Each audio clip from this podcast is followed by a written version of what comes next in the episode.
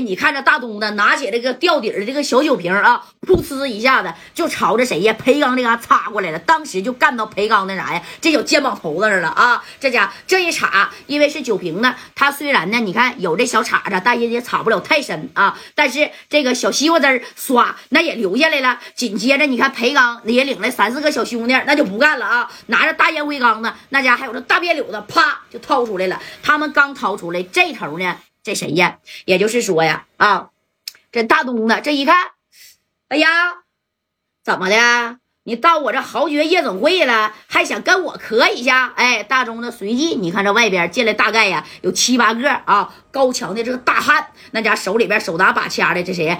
铁杵子、大铁棍子啊，那小胶皮棍儿那都没拿啊。站了这一排，这功夫这裴刚一看，我就不信你一个四九城来的啊，还跟我提什么家代这一代那一代的。我告诉你，在你们那一代他好使，在这一代他也啥也不是。你敢打我一下试试？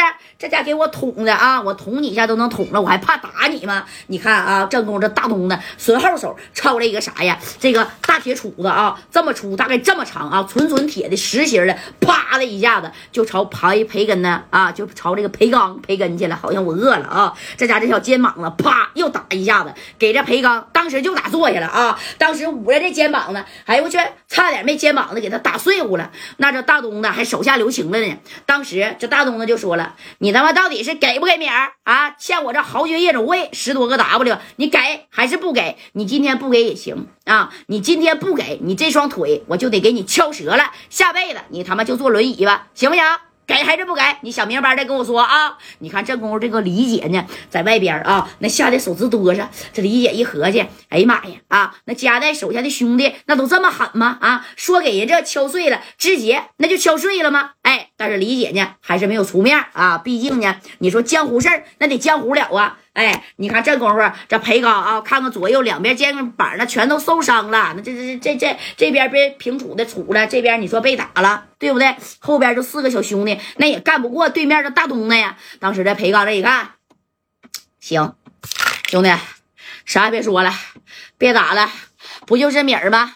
你这么的十 W 的米儿，那我可真没有啊。那啥，我兜里呢就三 W 不到的现米，我先给你扔着，行不行？剩下的你等我出去打个电话，我让他们给送来，行不行？啊！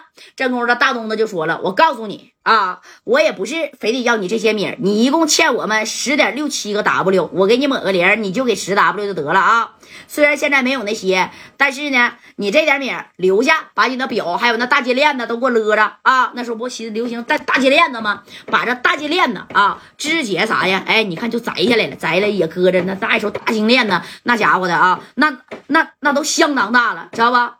那你看这话都说到这儿了，加一起呀也得有五 W 了，还差你五 W 呗？哎，这功夫这李姐就进来了，李姐就说了：“东子呀。”差不多得了啊！这裴刚，你说当时受伤了也打不过他们，只能点头。行行行行行，我明天我指定给你送过来。哎，那裴刚是啥人啊？他给你米，那可能吗？啊！今天既然吃亏了，我就告诉你吧，他呀不会善罢甘休的。当时这裴刚看看自己的大金链子、小手表全勒那了啊！而且自正功夫的时间是十一点半。哎，紧接着这裴刚捂着肩膀头子就说：“李姐呀，明天我指定给你送米啊！”哎，他就先走了。那他走了以后，这大东子原本以为，那你说这回我给你打服了，对不对？哎，你说我都给你打这样了，你还不给我送米吗？但是他万万都没有想到，这裴刚啊，除了这个豪爵夜总会以后，把这电话那就拿起来了，拿起这电话上车，直接奔到小院院，然后啊啊，在这期间把电话是打给谁了？打给了穆须勇手下，哎，也是一个好哥们叫小伟的。喂，小伟呀，你赶紧他妈给我码二来号人啊，到这个新开的豪爵夜总会，听见没？啊，豪爵夜总会你应该知道吧？这他妈的，在豪爵夜总会，这小娘们不知道在哪请一个小社会啊，是四四九城来的，给我这肩膀头子差点没他妈削稀碎呀！你赶紧的，冒烟的家伙给我拿两把啊！打我的这个人儿叫什么大东子，你记住了啊！一会儿你到这个夜总会以后，在夜总会两边先埋伏起来啊！等到他妈散场的时候，就把这个大东子给我按下，听见没？哎，你看这小伟这一接啊，哥是这么回事啊？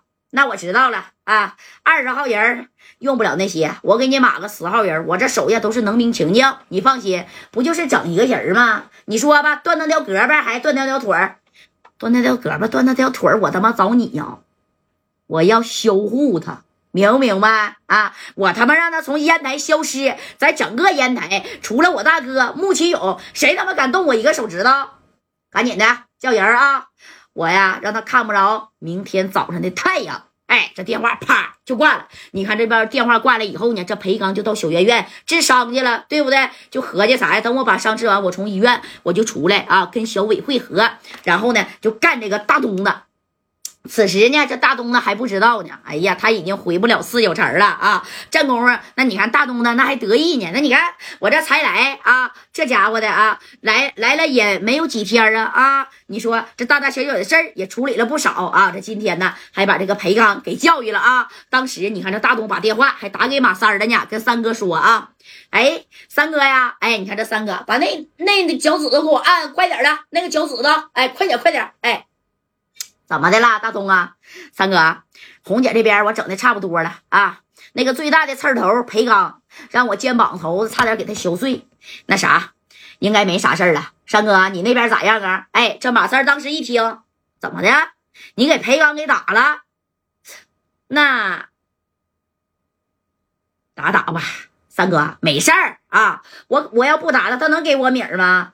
那你下手可能有点重啊，肩膀头子差点没给他削碎。你这么的，那个大东啊，你小心点啊！山东呢不是咱们的地地地盘，人家也有纯纯的小社会啊，做事儿啥的差不多点，点到为止啊，可千万别下死手，以免呢惹来麻烦。咱们就这点人，他们要是真派几十号，那咱都得扔着。你放心吧，三哥，那咋可能呢？你这么的吧，大东啊，我现在呢，我这洗浴这边那是真没啥事儿啊，我呢到那个豪爵夜夜总会，我找你去。哎，你看这马三把这电话怎么的？哎，就挂了。挂了以后啊，这三哥咋的也没合计。哎呀，令他终身难忘的一幕，那是即将上演啊！一会儿呢，你看到这个夜总会下半夜两点半钟的时候，人呢陆续那都退出去了，马上要关门了。这大东子这一看，应该也没啥事了啊。等到三点的时候，你看这大东子就说了：“兄弟们都累了吧？啊，到上边睡觉去吧。”